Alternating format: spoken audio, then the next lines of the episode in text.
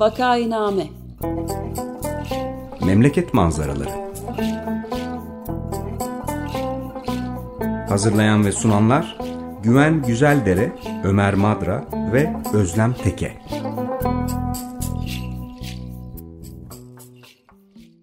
Günaydın. Vakainame'ye hoş geldiniz. Burası 95 FM Açık Radyo.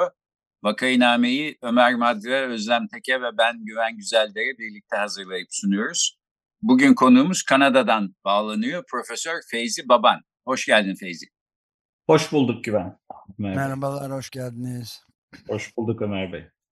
Merhabalar, konuğumuz Profesör Feyzi Baban, lisans ve master eğitimini Boğaziçi Üniversitesi Siyaset Bilim bölümünde aldıktan sonra doktora derecesini Kanada Carleton Üniversitesi Siyaset Bilim bölümünden almıştır. Halen Kanada'da Trent Üniversitesi Siyaset Bilimi ve Uluslararası Kalkınma bölümlerinde öğretim üyesi olarak çalışmaktadır.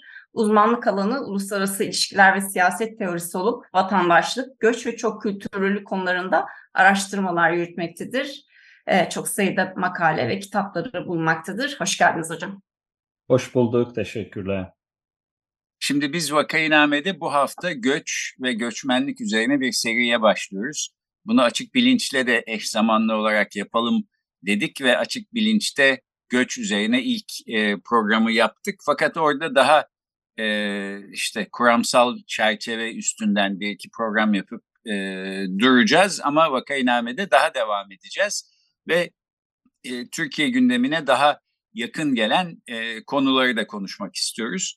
E, Profesör Feyzi Baba'nın 2021 senesinde McGill Üniversitesi yayınlarından çıkmış bir kitabı var. İki e, yazarı daha var kitabın. Suzan İlcan ve Kim Reigel.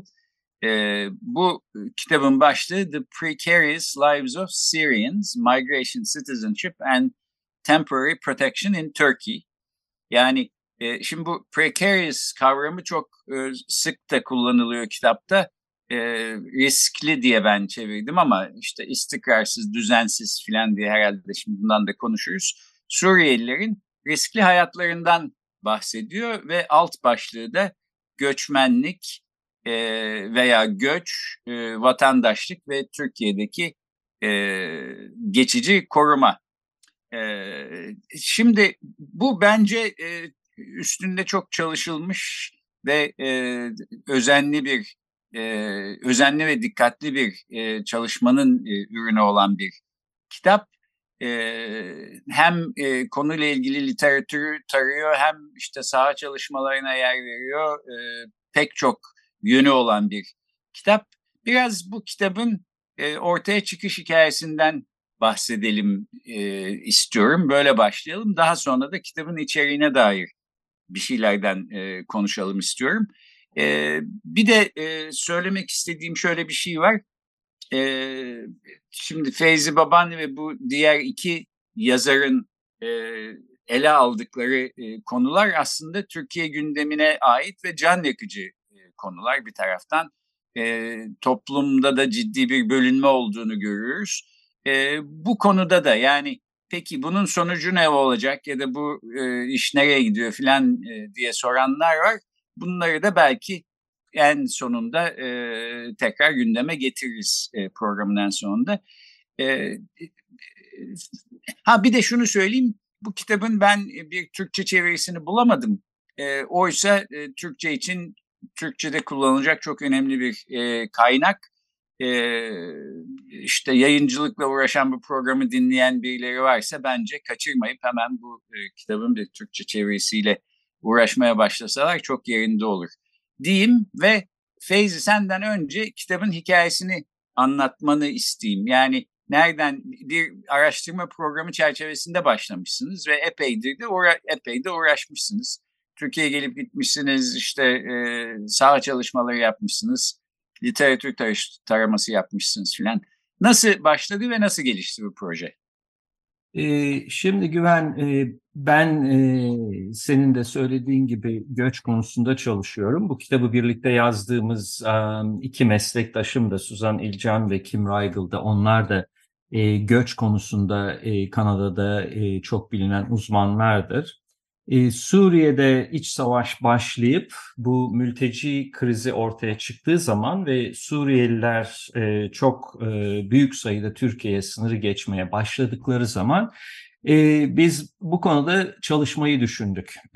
yani o zaman tabii bu olayın boyutu henüz belli değildi. İlk başta Suriye'de iç savaş bir e, sınırdan geçiş ama bu savaş bittiği zaman e, geri dönülecek e, geri dönecekleri varsayılıyordu. E, ama e, sayılar arttıkça bunun o kadar kolay bir şey olmayacağını gördük e, ve e, ve e, şeysi itibariyle doğası itibariyle bu kadar kısa sürede e, çok fazla e, kişinin sınırı geçmesi. Bir de e, Türkiye'nin ilk başta bunlara misafir deyip sonra geçici koruma statüsü vermesi. Bunu konuşuruz daha sonra.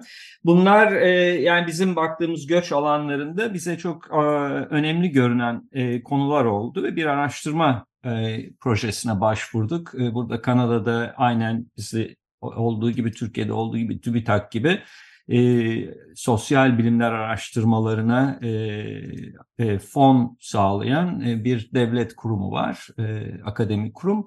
Oradan bir 6 senelik e, proje için e, kabul aldık ve bu kitap o 6 senelik e, projenin ürünü.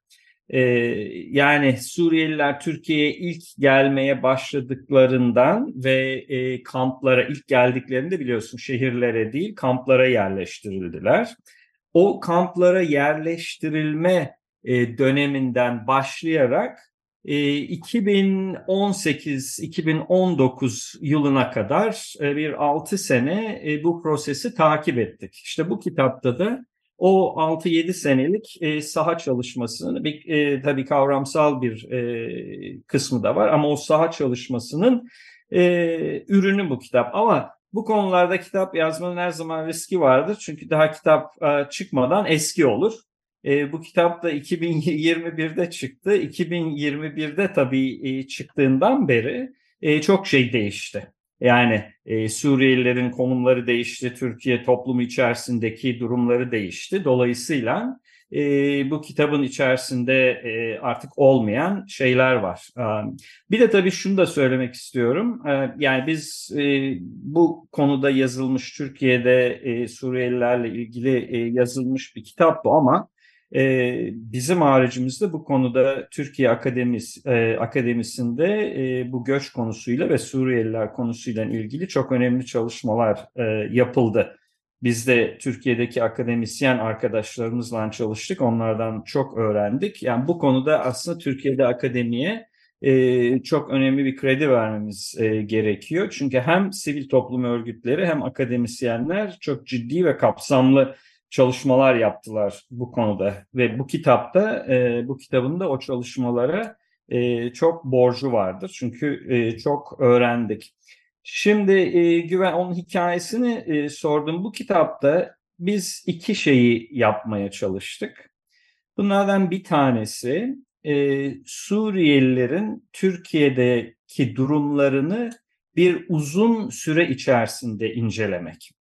Çünkü Suriyelilerle ilgili çok raporlar yazıldı. İşte e, iş hayatıyla ilgili yahut da günlük hayatla ilgili, barınma sorunlarıyla, sağlık sorunlarıyla ilgili e, çok çalışmalar yapıldı, makaleler yazıldı. Fakat bunların e, çoğu belli bir zaman dilimine yani kısa bir zaman dilimine yahut da e, konuya odaklandı.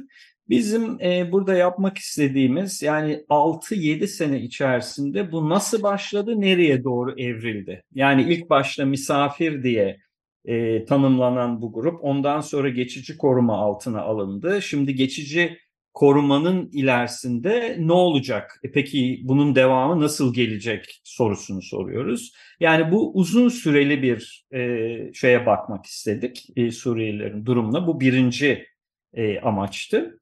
İkinci amaç da e, senin e, başlıkta yani kitabın e, başlığında söylediğin yani bu precarious lives olayı. Yani Suriyelilerin riskli hayatları belki biraz daha onu edebi yaparsak işte Suriyelilerin kırılgan hayatları e, diyebiliriz. Yahut da istikrarsız hayatları. Bunların hepsi bunu tanımlar.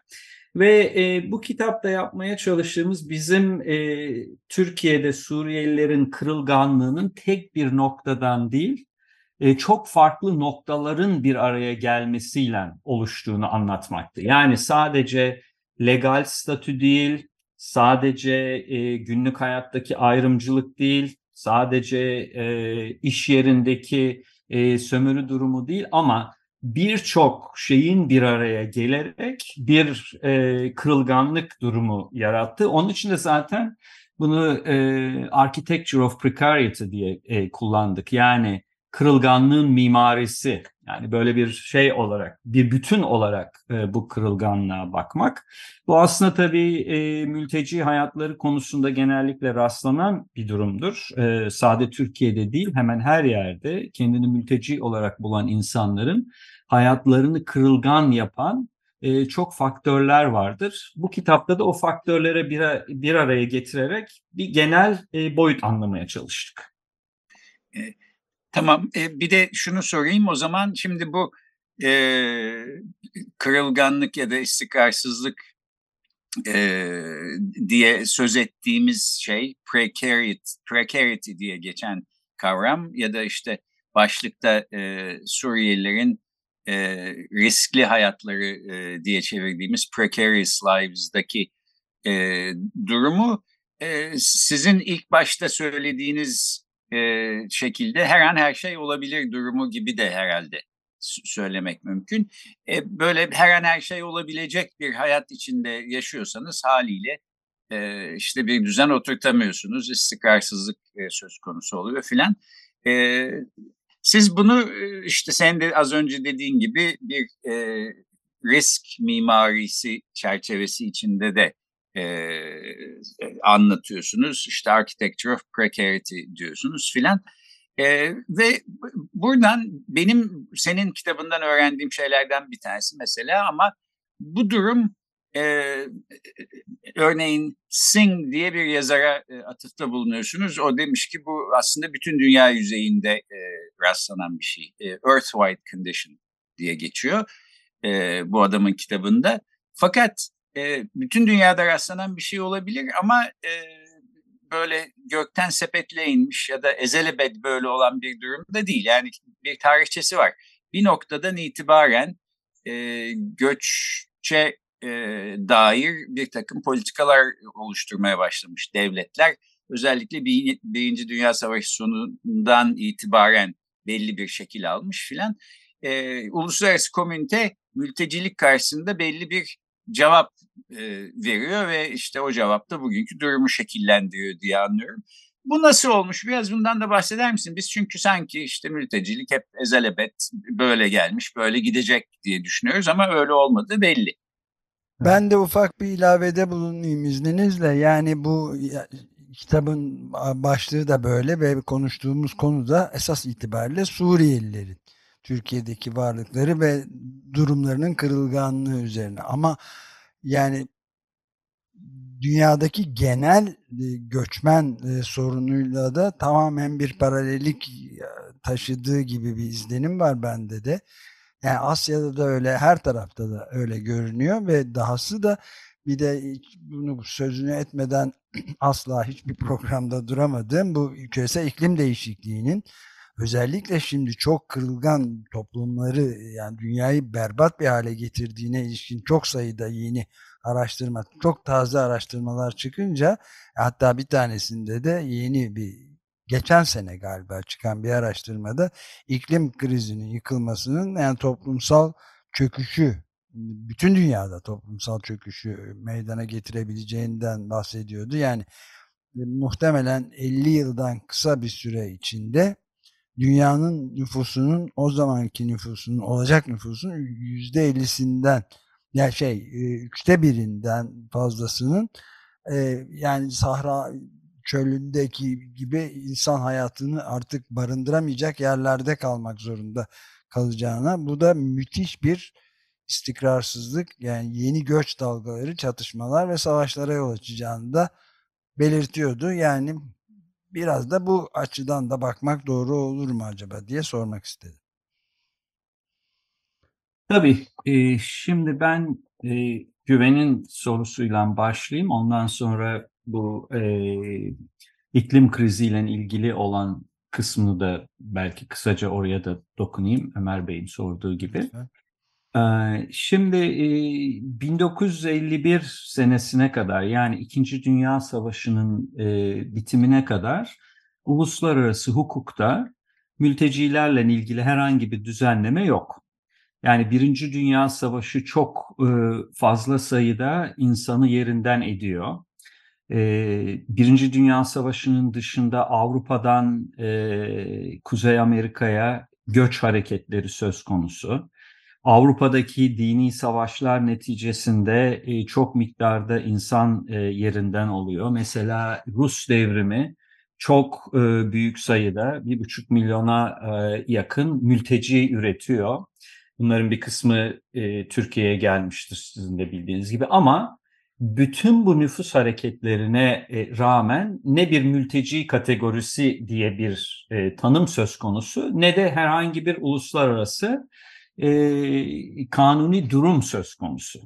Ancak 1951 senesinde e, Cenevre Konvansiyonu'yla yani mültecilerin durumunu düzenleyen Cenevre Konvansiyonu'yla uluslararası hukuk hem mülteci tanımını kavramsallaştırıyor hem de bir legal çerçeve içerisine e, koyuyor. Bunun da sebepleri, tarihi sebepleri siz de bildiğiniz gibi İkinci Dünya Savaşı sonrasında Nazi Almanya'sındaki Holocaust um, ve e, Yahudi soykırımı ama Yahudi soykırımının ötesinde de e, Avrupa'da 10 milyona yakın insanın e, yerinden edilmiş olması ve bu insanlarla ilgili olarak ne yapılacağı.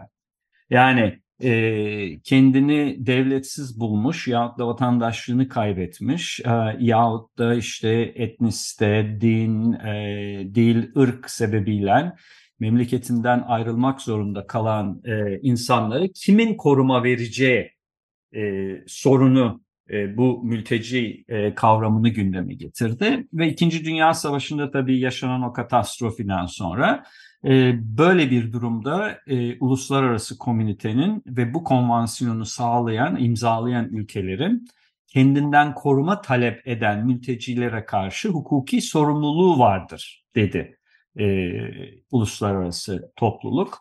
E, ve bunu e, imzalayan ülke Türkiye e, ülkeler Türkiye'de imzacılar arasında da Cenevre, e, Cenevre Konvansiyonu e, mültecilere karşı bir hukuki sorumluluk e, yüklendi. Bu konvansiyonu imzalamayan ülkeler vardır. Bunların sayısı e, çok fazla değildir ama mesela Hindistan, e, Bangladeş, Malezya gibi e, önemli ülkeler imzalamamıştır bunu.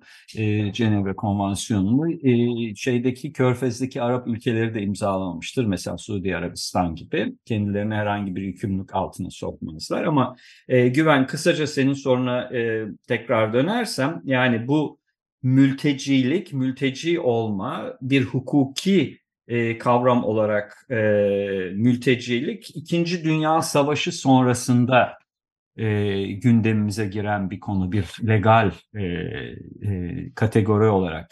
Şimdi bizim e, bu kırılganlıktan e, bahsederken kır, niye kırılganlıktan bahsediyoruz bu yıllarda ve bu sadece Türkiye'ye has değil farklı ülkelerde, bunu Avrupa ülkelerinde dahil edebiliriz. Amerika ve e, diğer Kuzey e, Amerika ülkelerinde dahil, dahil ederiz, edebiliriz, Kanada gibi. O da e, ülkelerin çoğu Cenevre Konvansiyonu'ndan doğan sorumluluklarını yerine getirmekten kaçınmaya başlamaları. Yani Avrupa Birliği'ne bakarsak mesela sınır güvenlik politikaları, göçmenlerin yahut da mültecilerin geriye itilmesi, e, Türkiye-Avrupa topluluğu arasındaki imzalanan anlaşma ya da Libya ile Fransa'nın imzaladığı anlaşmalar gibi mültecilerin sınıra gelmesini engellemek yahut da geldikleri zaman e, mülteci statüsünde e, bulunmalarını zorlaştırmak yani bu 1951'den sonraki yavaş yavaş e, bir değişmeye tekabül ediyor. Yani birçok e, ulus devlet mültecileri e, sınırları içerisine kabul etmek istemiyor ve kabul etmek etmemek için de bizim dışsallaştırma diye e, Türkçe'ye tercüme ettiğimiz yahut da İngilizce'de externalization Yani sınıra gelmeden bu sorunu sınırın dışında halletmek, başka ülkelerin e, üzerine atmak e, durumu oluyor. Dolayısıyla kısaca yani tarihi arka planımız bu. E, bugünkü kırılganlık da e, bu e, tarihi arka plandan uzaklaşma e, durumumuzla ilgili. Şimdi Ömer Bey'in sorduğu e, iklim kriziyle ilgili olan kısmı yani bu da tabii bir kırılganlık şüphesiz olarak e, görebiliriz. Çünkü e, iklim krizinin yarattığı e, koşulların ya, e, ortaya çıkaracağı kırılgan hayatları nereye gideceği, orada e, ne türden e, nüfus hareketleri olacağı e, sorunu çok önemli. Yalnız bunun iki e, tarafı var. Yani biz göç konusuyla çalışan e, akademisyenlerle e, iklim kriziyle e, ile ilgili çalışan akademisyenler arasında aslında çok da anlaşılmayan yahut da üzerinde anlaşma olmayan bir konu bu. Çünkü iklim kriziyle ilgili çalışan e, uzmanlar bu krizin ya da katastrofinin e, çok büyük miktarda insan hareketlerine e, yol açacağı e, argümanını yaparlar. Fakat biz göç hareketlerine baktığımız zaman ve bu hareketlenmenin nasıl e, olacağını e, anlamaya çalıştığımız zaman göç çok farklı veçeleri olan bir durum. Özellikle zorunlu göç çok farklı veçeleri olan bir durum. Dolayısıyla iklim krizinin bunun üzerindeki nasıl birebir mi etki yapacak yahut da nasıl bir insan hareketine maruz e, bırakacak bunu tam olarak ortaya koyamıyoruz. Yani el yordamıyla elbette bunun böyle olacağını söyleyebiliyoruz. Ama modellemelere baktığımız zaman mesela su miktarı, deniz miktarı yüzde elli arttığı zaman bundan etkilenen herkes göç edecek mi? Yahut da bu nasıl bir krize yol açacak? Bununla ilgili konuşabilecek verilerimiz sınırlı. Bir ikinci sorunumuz da burada belki daha göç konusunda çalışan bizler için e, dikkat ettiğimiz bir konu. Özellikle Avrupa'da aşırı sağ iklim krizi ne e, biraz araçsallaştırmış vaziyette. O da argüman şu. Bir korkunç iklim krizi yaşanacak. Bu iklim krizi neticesinde milyonlarca insan kuzeye doğru geçecek, işgal ve savaşlar çıkacak e, bunun e, neticesinde. Yani göçle ilgili ön yargıları e, daha da arttırmak için biraz da araçsallaştırma söz konusu burada özellikle Avrupa sahanda. Onda da bu yüzden de biz e, göçle ilgili e, çalışan akademisyenler olarak bunu anlamaya çalışıyoruz. Fakat burada da tam bunun, bunun birebir ilişkisinin nasıl olacağını henüz ortaya koyabilmiş değiliz. Feyz Hocam tam siz e, aşırı sağdan bahsetmişken e, ben de e, bununla ilgili bir soru yöneltmek istiyorum. Çünkü Suriye İç Savaşı'nın ilk çıktığı yıllarda vatandaş odaklı dayanışma hareketlerinin aslında çok önemli çalışmaları olmuştu. Bu hem İtalya'da gördük, Danimarka'da gördük. Yani ve sivil toplum da çok önemli roller oynadı göçmenlerle ilgili, bu süreçle ilgili. Ancak e, hükümet politikalarının e, özellikle aşırı sağ güçlendirici yönde e, geliştiğini söyleyebilir miyiz? Sanki bu e, temelinde iyilik olan hareketler ve sivil toplumun çabaları bilinçli olarak e, görülmez hale kılındı. Çok daha az görünür oldu ama e, aşırı sağ besleyecek söylem ve politikaların çok daha güçlendirildiği bir süreç yaşadık. Avrupa Birliği, Avrupa değerlerini bile e, çok e, yani yerlerde e, sürükleyerek e, çok ters e, politikalar ürettiler. E, ama yine de umudumuzu besleyecek şey bu vatandaş hareketleri değil mi?